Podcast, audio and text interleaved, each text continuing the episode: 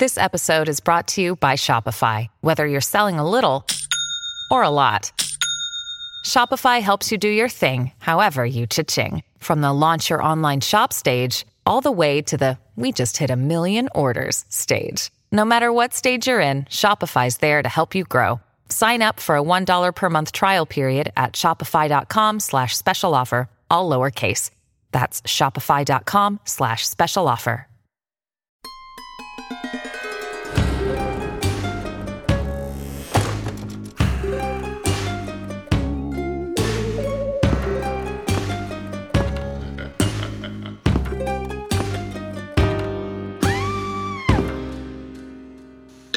Time every year, I sit up here and watch everybody go by. It's a nice and scary time, isn't it? All those wonderful costumes and masks and makeup. I think about how much fun Halloween is. I also worry a little bit about the things that can spoil the fun of Halloween. Those kinds of things scare me too, but in a different way. Now, if you thought that was creepy, imagine if it was coming from the mouth of a jack o' lantern. Hello and welcome to Ain't It Scary with Sean and Carrie. I'm the titular Sean, And I'm the very titular Carrie. and we're here to take you on a journey through the ooky, spooky, bizarre, unbelievable, and unexplained, and, well, hopefully try to find an answer. Yeah, definitely. And uh, I guess we have to say Happy Halloween, everybody. Happy Halloween. We're coming out of a very strange, um, trick or treating less Halloween. Yeah, this was a weird year for everything, but uh Halloween is a very social holiday, so it, it felt very strange to just be home all day. Yeah, although it's not like um, sort of paranoia and safety concerns around trick or treating are new, um, which is sort of what we're going to get into today, isn't it, Carrie? A little bit, yeah. So, Sean, I want to start off with a fact today that may surprise our listeners. Shoot. Did you know that there's never been a murder or serious injury on Halloween committed by a stranger poisoning, putting razor blades in, or otherwise tamping, tampering with children's Halloween candy? Uh, I actually did know that, yeah. Um, I, it's a fact that I love uh, pedantically saying. Well, actually. Well, thank you for for doing that to my introduction, but yes, it's true. And to me, it's honestly uh, kind of shocking because, as we both know, people can really suck, and uh, people's capacity for evil is pretty well documented. I would say. Yeah. Uh, the fact that it's never happened is honestly kind of a miracle and pretty wondrous, to be honest. Yeah, the, the idea that something so um, just fun and childlike could be not spoiled by someone like that. Yeah, kind of. And also, I mean, you're putting a lot of trust into strangers, I guess, when you um, trick or treat or let your child trick or treat or anything like that. Mm-hmm. It's pretty crazy that no one's really taken advantage of that in a big way. Yeah. In the Encyclopedia of Urban Legends, Jan Harold Brunvand wrote that folklorists, scholars, and law enforcement experts say the story of strangers poisoning Halloween candy and distributing these tainted sweets to trick or treaters has been thoroughly debunked. So we could chalk one up for the good of humanity there, I guess. Mm-hmm. One at least. It's good. That's a good score for 2020. But you'll probably notice that I repeatedly said stranger here very purposefully, because much like with most murders, unfortunately, the perpetrator is usually someone who knows their victim, and a Halloween candy poisoning has happened, but closer to home. oh, I thought you were going to say the uh, perpetrator's usually someone who sat on their hand until it has fallen asleep. Uh, and then it's like someone else is doing the murder. Ugh. Anyway, so we're both feeling a little strange today, I guess you could say, because we're recording this episode on November 1st. Uh, it's been a hell of a dreary day, hasn't it? It's been really gray and rainy. Yep. Yep. Pretty gross. Yeah. Dog didn't want to go outside till he did. And now he just wants to keep going outside and bothering Mm-hmm. Uh, I personally hate this day of the year, as you know. It's the end of the Halloween season for most people, uh, unlike me, who um, lives it year round. It's just kind of depressing. But this particular story kept on coming to my mind as I considered the aftermath of Halloween, especially in such a weird year with a focus on how trick or treating is going to work and things like that. Um, this story felt pretty suiting for a day like today. So, this subject of the story has been alternately called the real Candyman, or chillingly, the man who killed Halloween. Did this man appear behind you like in a mirror when you said his name three times?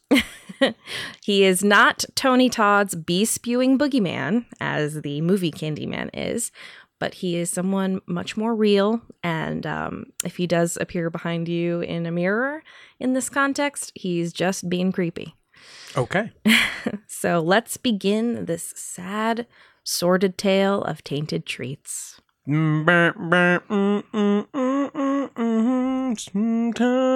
I feel I've got some tainted treats. I've got some tainted treats from the guy on down my dead end street.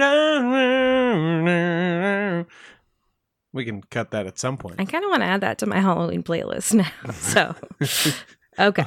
So, October 31st, 1974. Taking it back to the 70s, okay? Timothy O'Bryan was eight years old and excited about that night's trick or treating. I mean, honestly, who wouldn't be at eight? That's like the most magical feeling, isn't it? 100%. What was Timothy dressed as? I need to know. I knew you would ask me this, genuinely, because I couldn't find it in a lot of places, but I did end up finding it. He was a, well, are they gorillas? I don't know. Uh, an ape from Planet of the Apes. Oh. With full mask and everything. Okay. Yeah. I found it. Damn it. I think they're more like chimpanzees. Well, he was an ape. All right. An aforementioned ape from the Planet of the Because I was also wondering, okay, he's in a Planet of the Apes costume. Is he Charlton Heston? Mm-hmm. No. No, he was one of the titular damn dirty apes. Yes, exactly. So dressed in that costume. And if you kind of remember that feeling of being eight years old and enveloped in the magic of Halloween, Mm-hmm. running around in the dark with your friends, getting candy wherever you go, I mean, I feel like very few highs match that kind of moment in time. So he's feeling awesome in his Planet of the Apes costume. He's with his five year old sister, Elizabeth, his dad, who is 30 year old Ronald Clark O'Bryan, and his neighbor Jim Bates, along with Jim's son, who is uh, the kid's age. So the two adults watched over the kids as they ran from house to house in their suburban Texas neighborhood. And if you remember from your trick or treating days, Sean, houses with their lights off were the buzzkills, right? They either weren't home, weren't able to come to the door, or like didn't give a shit about the joy of young children. Uh, so when Timothy and Co. pulled up to a house with their lights off, there was some expectation that the homeowner wouldn't answer because that was kind of the code, right? Yeah. Um. To be fair, it was even worse if they had their light on and then they gave you, um, you know, an apple in a plastic bag. You know, Or- I don't think I ever got apples. Oh, I had some of those. I think, I mean, uh, the paranoia that we discussed earlier, and we'll talk about more later, I think that kind of precluded apples by the time I was in peak trick or treating years because of the fear of razor blades or anything like that. Mm-hmm, mm-hmm. Back when I was trick or treating back in the '80s, you know. yeah, for one year. uh, so they went up to this house. The lights are already off. The kids were swept up in the Halloween magic and they knocked on the door anyway, just in case. No answer. So, being kids, they're like, forget it. We're going to the next house. You know, there's more free candy to be had Hell yeah. not going to waste our time here. So they ran ahead with uh, the neighbor Jim following. Ronald O'Bryan, who's again Timothy's dad, caught up to the group a few minutes later with some great news. The homeowner uh, of the lightless house had apparently been operating pretty slowly and answered the door after the kids ran off. Very slowly. Or these kids were really in a rush. Like well, he hadn't even gotten to the door. No. Um, he gave Ronald a handful of 21 inch pixie sticks to give to these impatient trick or treaters to bring back to them. Timothy, Elizabeth, and their neighbor friend each took one of the pixie sticks, as well as Jim, who took one for his other child at home. And another pixie stick was given on their way home to a 10 year old boy that Ronald recognized from their church. So there's five in total. These were just loose pixie sticks? Well, pixie sticks are generally pretty loose, they're just sticks. These are the long boys, though. These are like almost two feet long. Those are big ones. Oh, the plastic guys. yeah. Oh, sure. Okay. Yeah, I think Ronald said something like, "Oh, you know, th- these guys must be rich. They're giving out these huge pixie sticks." That was a that was a real treat for Yeah. kid. So five of them.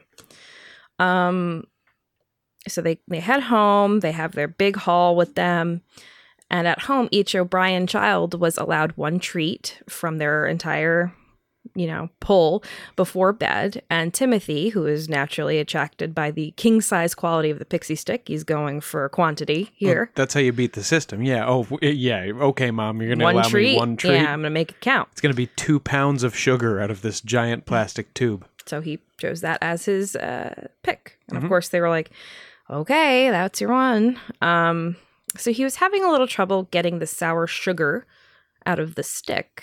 So Ronald kind of rolled it around his hands and helped him dislodge it. Timothy was kind of disappointed, though, because it tasted kind of bitter and was sort of a letdown for what he expected. So he swigged some Kool Aid to like wash away the gross taste and he went to bed. Did he finish the pixie stick? I don't know if he had time because he was dead less than an hour later. Oh boy. Yeah. Sorry. I know that child death is the most awful thing in the world, and it really is a tragic case with real pain attached to it. Um, for all the fun of ooky, spooky, murdery legends, it's kind of heartbreaking to see them actually happen in the real world. And yeah, Timothy passed away that night. Sucks. What flavor was the pixie stick? I couldn't find that out. I'm sorry. Uh, it. I mean, I, I can tell you what the actual flavor would turn out to be, uh, but I don't know what flavor he thought it was going to be. okay. So, very soon after consuming the pixie stick in Kool Aid, Timothy started to complain about stomach pain and then began to vomit and convulse. He went limp in Ronald's arms, and by the time he got to the hospital, he was already gone. Oh my god. It's just fucking terrible. Just a, kid so excited and uh, horrible. All right, just one treat before bed. Yeah. So the family was shaken, horrified, overwhelmed by grief. Uh, former Harris County prosecutor Mike Hinton was pulled into the investigation of Timothy's death almost immediately. There is an excellent Vice article about the case by Michael Segalov, and Hinton said in the article that he called the chief medical examiner who asked what the boy's breath smelled like. So, Sean, this isn't some sort of weird fetish if you're dead boy breath. Um, Tell me slow. the suspicion did bear fruit because the morgue, who I'm trying to imagine the person that had to like kind of answer the phone, you want me to do what? And then go over and, and breathe in this dead boy smell. But um, they did that and they reported that the smell of almonds was coming from Timothy's mouth, which pointed pretty surely to one thing cyanide. Ooh. Ah. That that's a pretty bad pixie stick flavor for sure. Yeah, so cyanide flavored pixie stick. The autopsy and later tests confirmed this, with two inches at the top of each pixie stick containing just cyanide. Oh, Timothy had consumed enough cyanide to kill two adults, and the other ones uh, that the other children had had enough to kill three or four adults in them. wow. And he was like, yeah, he was less than a, an adult. Yes, for sure. um, there's a great interview on the case with Mike Hinton, and that's the film in the film Killer Legends. So you could check that out on Amazon Prime. It has like a little bit about this case. Mike Hinton was The prosecutor ah that was in this case. So you might be wondering, okay, how did they get these pixie sticks to test? Because didn't the other children try to eat theirs? It was pretty much a miracle that none of the other kids had gotten to eat their pixie sticks by the time they figured out that they were poisoned. Well, this is where that one treat uh, before bed rule comes into handy. It comes in handy. But like you said, I mean, uh, a one out of five of kids going for the giant straw full of sugar. Uh, that's pretty remarkable because I know I would have probably picked that. The PVC pipe full of fun dip. Yeah, yeah, I think so. But several of the kids came really close to having it, like miraculously close. One of the children was literally found in bed holding one of the pixie sticks. He wanted to eat it, but he wasn't strong enough to open it because, unlike a typical pixie stick, which are made for grubby little hands fishing for sugar, uh, the poison ones had been stapled tightly shut. Oops. hmm Another kid was cutting open one of the sticks when his father told him it was time for bed. So he couldn't finish it. Like he couldn't get to it. You know, if you're going to try to poison children, you shouldn't make the poison childproof. but I don't think whoever did this, and we'll get into that, was kind of thinking super master criminal E. There was yet another of the kids. So this is the fourth kid who tried to eat this pixie stick. Of five? yes. Pretty good success rate. Okay. So this is Mark Bates, the son of the neighbor. He got his snatched away before he could eat it because he'd been swinging it around and spilled some of the powder. And his mom was pissed off and was like, "Give me that!" And he, snatches it out of his yeah, t- typical mom stuff. Even the ambulance driver that answered Ronald's 911 call almost succumbed to the poison because he'd been close to giving Timothy mouth to mouth and was later told that if he had, Timothy's mouth by itself had enough cyanide in it to have killed anyone giving CPR just by contact. Wow. I thought you were going to say he just couldn't resist the pixie stick. He's just driving the ambulance looking at it. So It's in the passenger seat for some reason. oh, I really shouldn't. I really shouldn't. No, I mean it's pretty crazy. Like after throwing up and all this stuff, Timothy still has so much cyanide in him, unfortunately. So as soon as the word spread, which as we know in suburbs it always does and very quickly, the community freaked the hell out.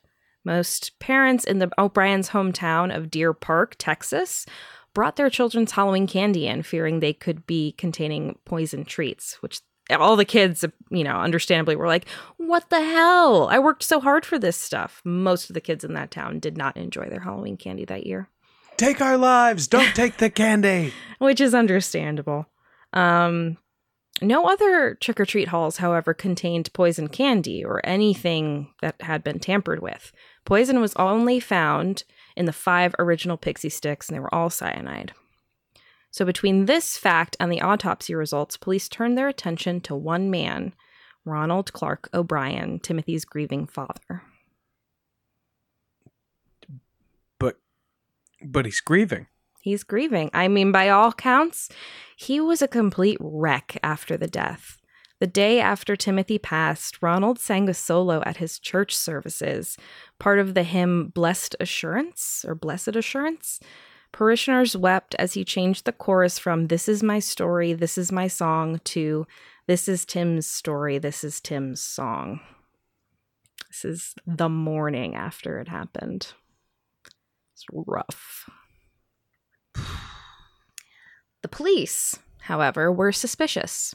They found it odd that only these five tainted pixie sticks were found if the mysterious home- homeowner had been there giving out candy all night.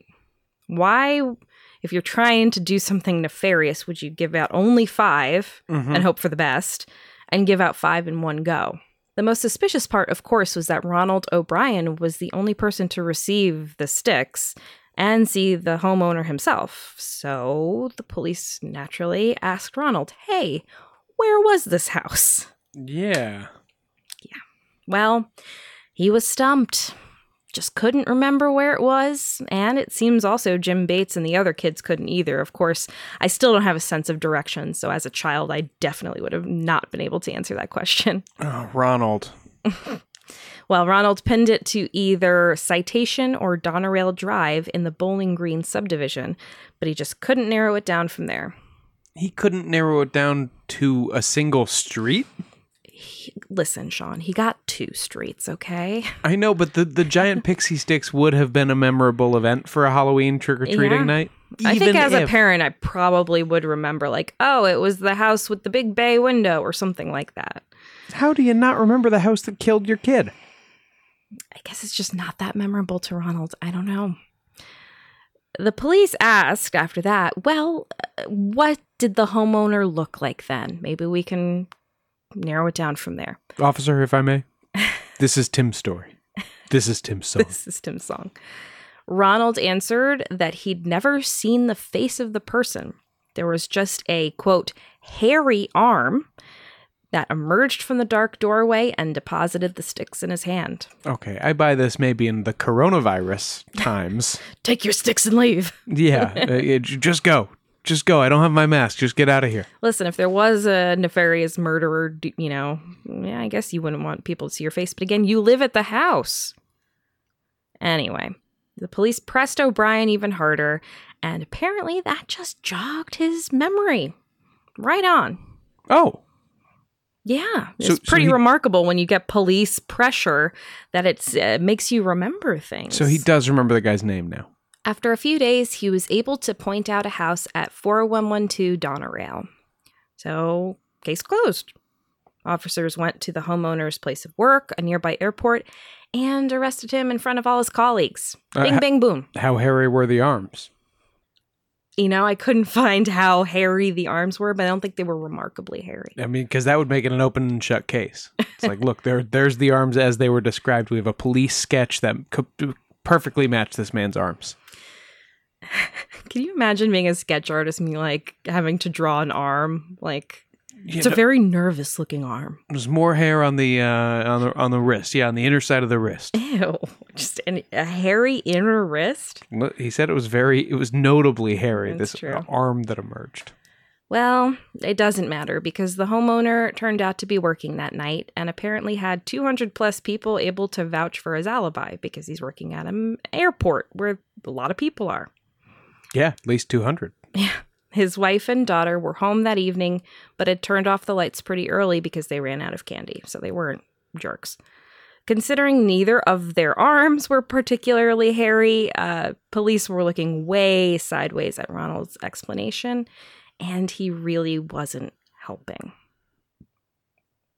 Apparently, trying to jumpstart a gospel career, Ronald had written a song about Jesus and Timothy joining Jesus in heaven No. a performance of which was broadcast on television the evening of Timothy's funeral. So, funeral, you coming back to the house, he's with family, broadcast. Oh, Timothy, Timothy. Yeah. And Ronald got considerably pissy with his grieving family when they didn't want to stay up late to watch the performance on TV. Why didn't your brothers and sisters eat the poison too? Yeah, so just a really weird thing to be concerned with the night of your kid's funeral. Kind of messed up priorities. yeah. Yeah. So, speaking of priorities, shortly after Ronald accused an innocent man, detectives discovered that Ronald had taken out life insurance policies on both of his children that very year. That's not. Come on. People don't take out. People don't take out life. Healthy children. there was an initial $10,000 per child in January, so it's nine months, 10 months before, with a further 20000 each month up through Halloween. The last payment, I think, was early October on each. And his wife didn't know about this and apparently broke down sobbing when she found out.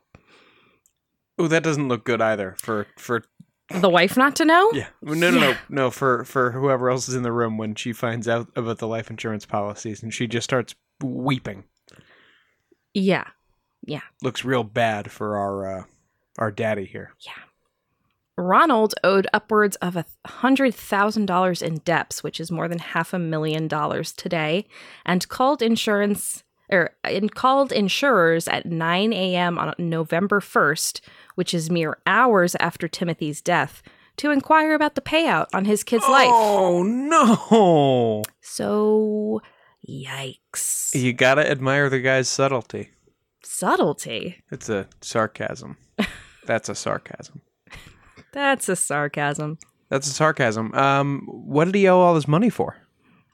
There is, it seemed like a bunch of different situations. I think the house was nearing foreclosure. The uh, car was going to be repossessed. I think he just, I mean, also, again, he's spending this money on life insurance too, on top of that. So, Well, yeah, okay, but presumably the whole life insurance scam of murdering your children is to pay off the debts you already have. presumably, yeah. So he just seemed really bad with money. And with, hear me out, murders. Allegedly. yeah. Allegedly. uh, let's take a break. When we come back, we'll hear all about how innocent this dad is. super, super innocent. Super innocent.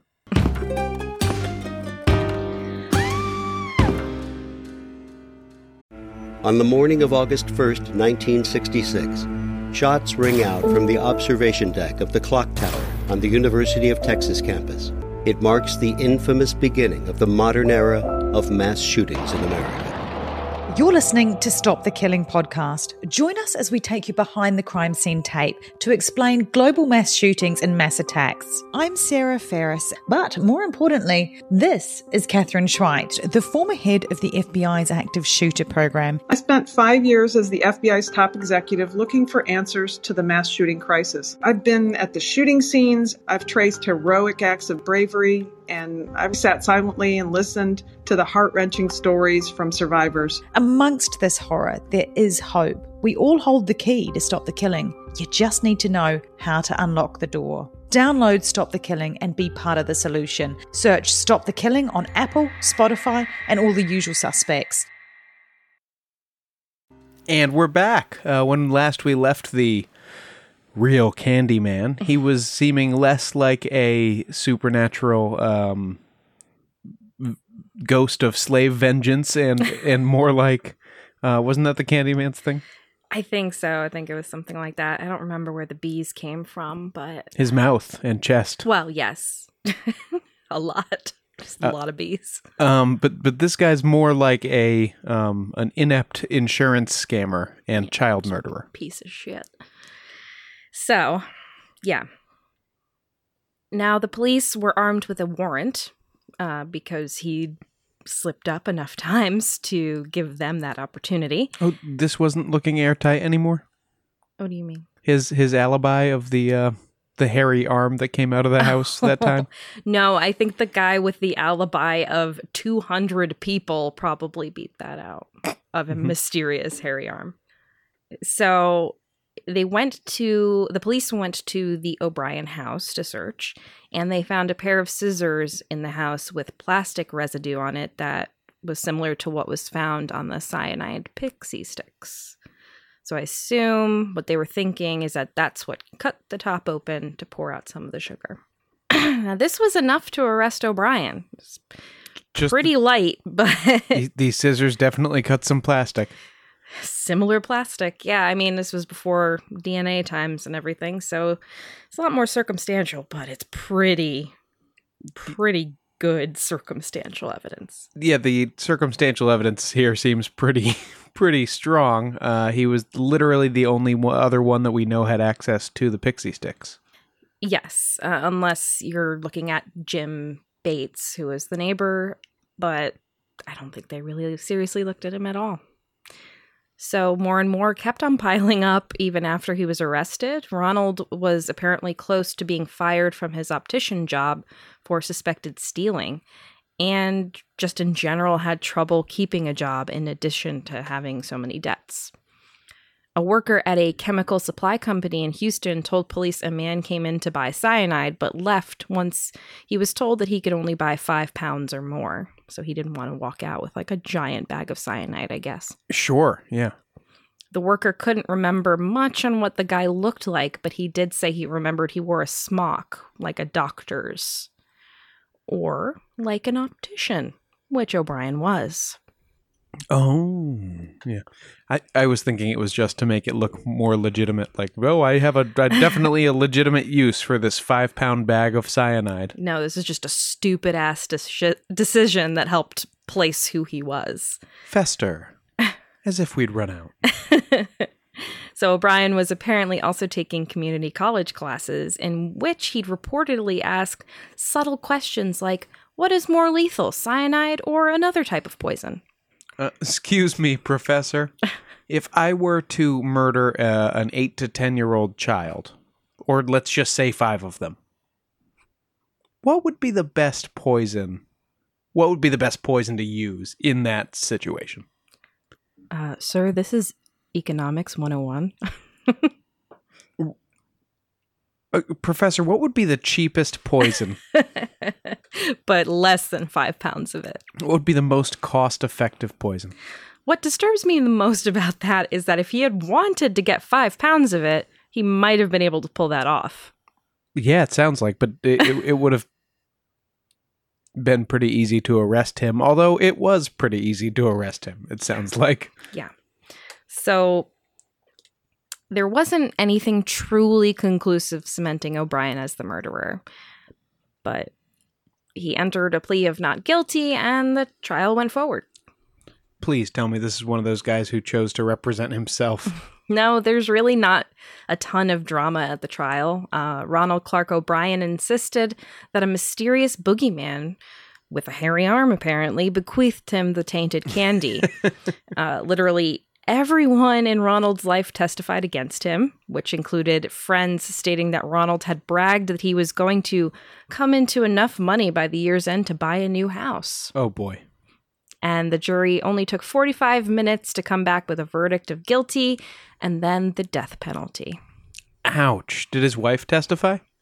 I think she did. Um, he was single now because his wife promptly filed for divorce. Yeah. So, ladies, he's ready for action.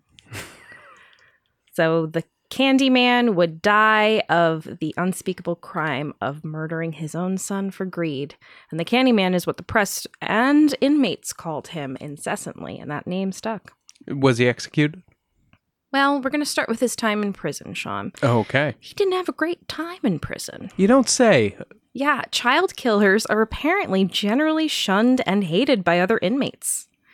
In prison, I mean, he was just treated terribly, which, you know what, he deserved it. And there was even talk of some sort of protest um, about him by other inmates just because they hated being around him so much. It, where were they supposed to put him? Don't know. Because his attorney got him a stay of execution twice and ended up with the incredibly poetic third execution date of October 31st, 1982. He was executed on Halloween. Well, before O'Bryan could pay the price on the anniversary of his crime, the Supreme Court gave him one more chance to pursue an appeal.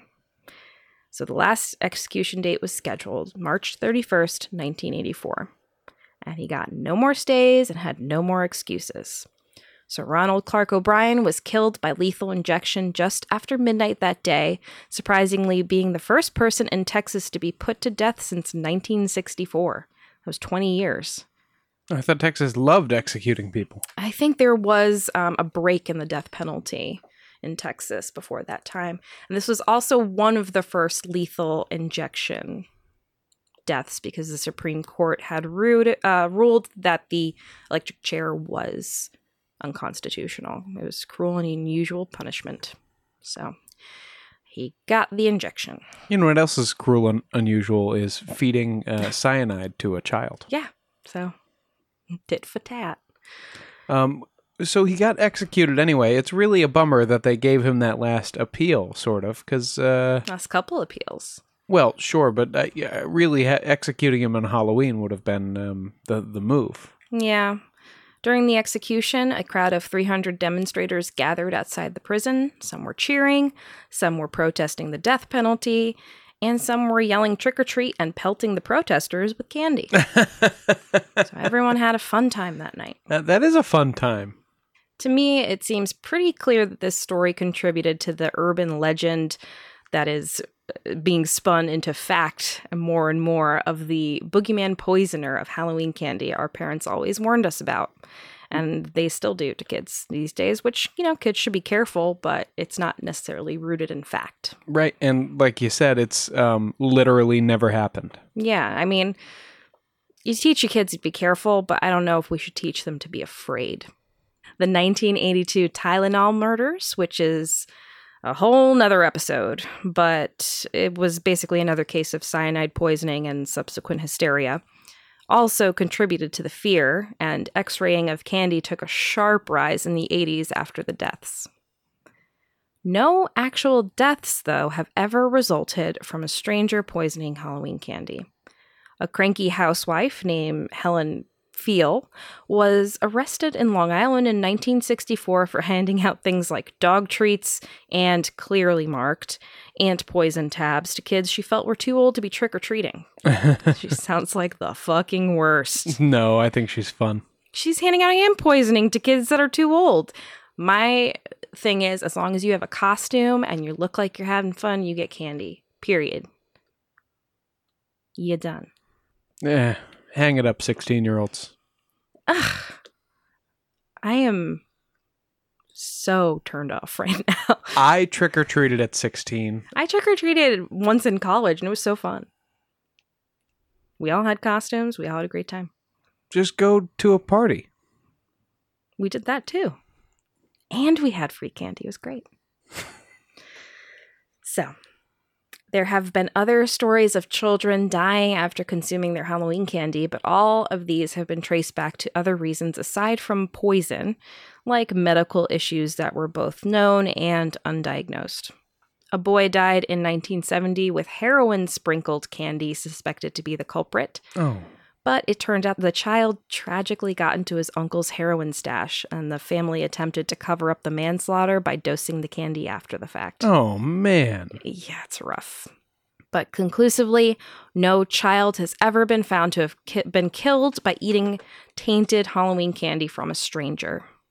But sometimes uh, the worst monsters are the ones right at home with faces you know, the ones that tuck you into bed at night. Or that jack o' lantern who read us the safety warning at the beginning. Yeah, he was weird too. So, that's the story of the so called man who killed Halloween. But, Sean, as we well know, even on this very dreary November 1st, in a very dreary year, Halloween can't die as long as you keep it in your heart. That's right. We had a little uh, horror movie marathon with some friends on Zoom last night. And it was great fun. Yeah. Yeah, confirmed. um, yeah, Hellraiser. Um, I, I had never seen Hellraiser before uh, last night. What were the Oscars really fell asleep at the switch that year? What was that? 1980. The Oscars? Yeah. For what? Maybe makeup, effects, All of it. all of it. Yeah. What Oscars do you think it should have won? Best supporting actor for the thumb guy with the butthole eyes. Not the thumb. No. Absolutely. Supporting actor. I've he could barely support his own chin. I've never seen better lascivious lip licking in my entire life. Best supporting actor. That's because you're old man. Ugh. Yeah, I, your reaction to that movie was strange. I mean, it was interesting, but you were into it. Yeah, don't say it like that. Well, you were. I don't want to be. I don't want to be sexually torn apart by uh, sadomasochist do- dominatrix demons. demons. No. No, Okay. Well, that's one thing we can agree on. that guy was having a great time though. At the end, right before his head exploded, I couldn't tell. he has this big smile on his face. Jesus wept. Ugh. What a grimy movie. Everything's just covered in moisture and stickiness. Oh my god, this is. I. You know what? I this want. is the stickiest movie I've ever seen. I need to go watch Hellraiser again. Uh, no. y- yeah, no, we, we got to go watch Hellraiser again. We'll be back with a segment.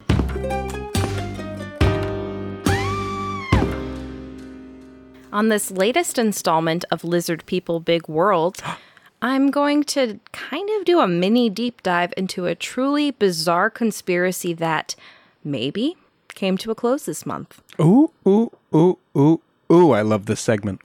There have apparently been pervasive rumors on the more QAnon sides of the internet that on October 17th, 2020, our wedding day, Sean, JFK Jr. at a Dallas political rally would be both announced as still alive and as Donald Trump's new re-election running mate, replacing incumbent VP Mike Pence. Sorry, what? You see, Sean, QAnon has been strangely obsessed with John F. Kennedy Jr. for actual years now. John F. Kennedy Jr., who died in a plane crash in the 90s, uh, uh, shortly after he, I think, had sex with Elaine on Seinfeld. uh, he did pass away in a plane crash in the 90s, yes. I don't know why they're so obsessed with him, because their leanings tend to be far right, even radical. And JFK Jr. was a well known staunch Democrat, like his father, John F. Kennedy, big Democrat. And the, his his uncles, I believe. Super liberal, yeah. He even gave the keynote address at the 1998 Democratic Convention shortly before his death in 1999. So he was pretty in the game. Yeah, but back then Donald Trump was a Democrat too. Yeah, well, you know, potato potato. According to many anoners, JFK Jr. faked his death, which why? Who knows? And has been hiding out for two decades in Pennsylvania.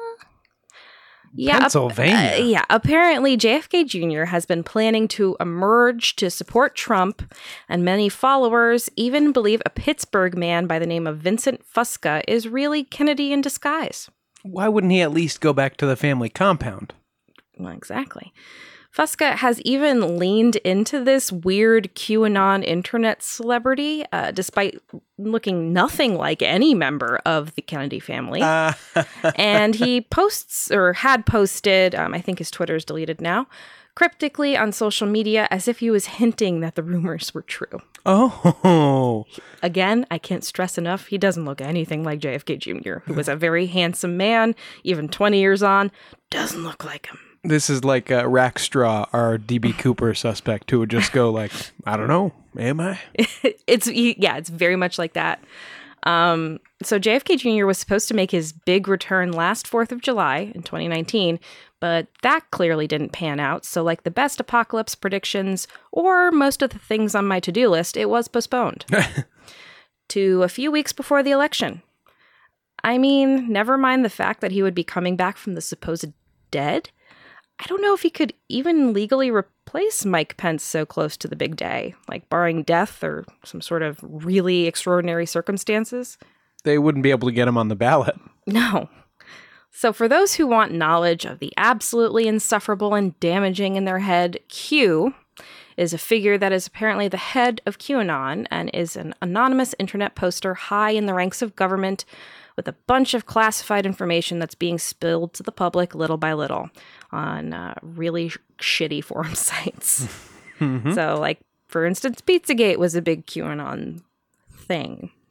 There's been a theory that JFK Jr. is alive and running Q since June 2018.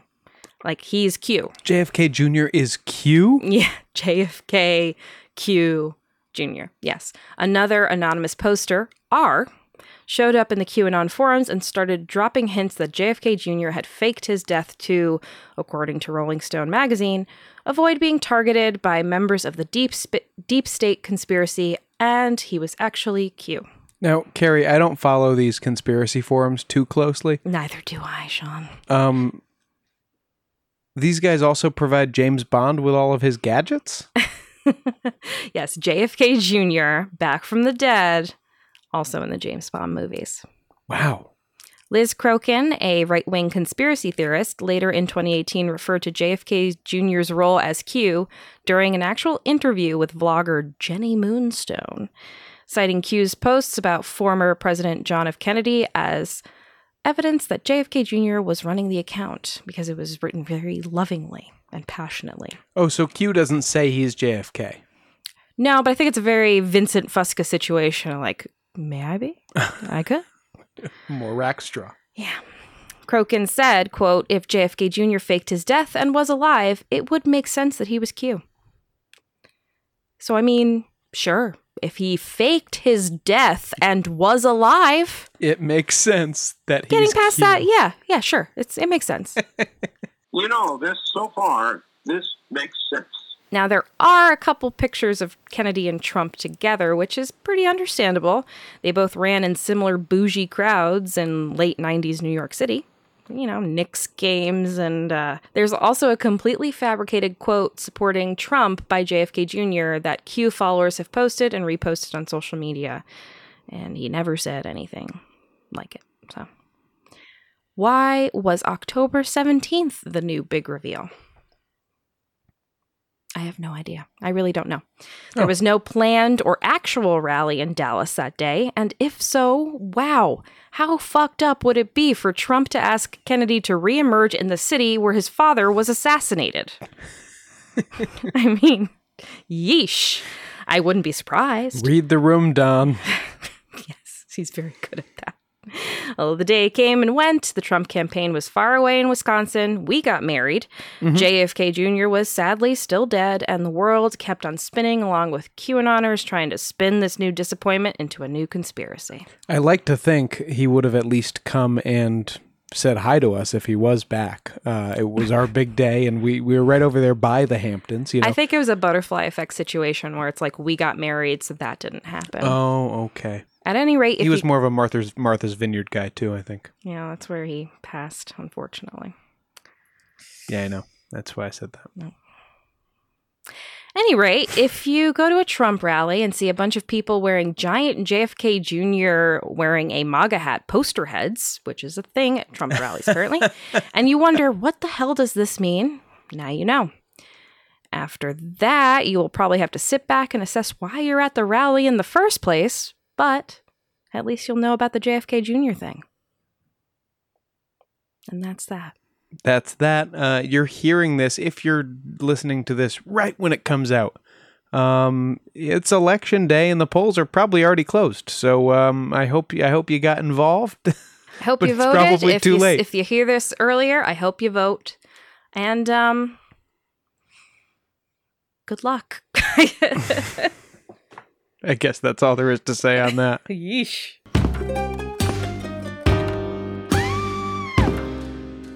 Hi, Vanessa. Hi, Amy. And Hi, hi, true true crime crime fans. fans. We're the co hosts of She Goes by Jane. Every week, we'll be covering the story of a missing or unidentified woman in the United States, Stories you may have heard before. and ones whose stories didn't make it into the news. We've been covering these stories for a while, first in Amy's book of poetry, Doe, And then in Vanessa's documentary, She. But now we want to share them with you here on She Goes by Jane. And each week, we'll be joined by a special guest who will read a poem in honor of the women we talk about. Can we say who? We can say who. We'll be joined by actresses like Coco Jones and Gabrielle Ruiz, And musicians like Stephanie Quayle and Kelly Moneymaker, along with authors like Louise Penny. and Catherine McKenzie. So check out She Goes by Jane wherever you get your podcasts, or check out Evergreen Podcasts and their true crime channel, Killer Podcasts. We can't wait to bring you these stories. That's it for this episode of Ain't It Scary with Sean and Carrie. Like us on Facebook and follow us on Twitter and Instagram at Ain't It Scary, and check out our website at ain'titscary.com. And please subscribe to the show and throw us a five star review on iTunes because we'll be forever grateful. That's right. Show created by Sean and Carrie McCabe, music by Kyle Ryan. See you next Tuesday.